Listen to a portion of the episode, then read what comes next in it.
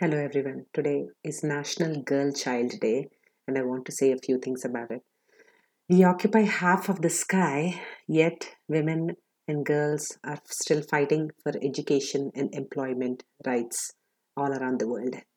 But I, I say that there is no better time to live as a woman than now because I feel very blessed to be born in this era because my grandmother, who was uh, married at 10, was not able to finish her third grade.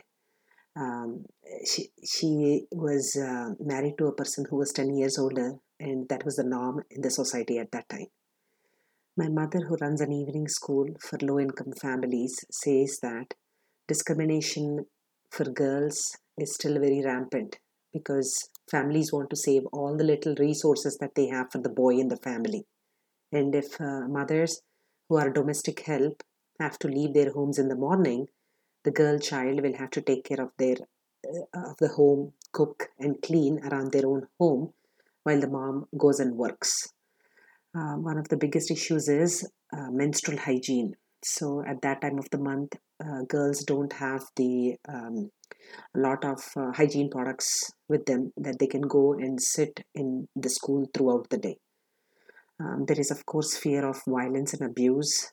Um, but here is one thing there is value in educating our girl child, uh, there is value in educating our boy child. When you educate, Malala says, Malala Yousafzai says, when you educate a man, you give him a good living, but you educate a woman, you give the whole family a good living.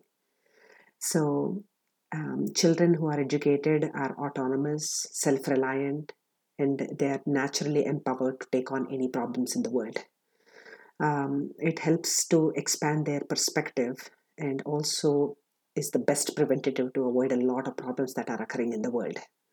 So let's go conquer the world together, um, all the men and women. And yes, together we will rise. Thank you.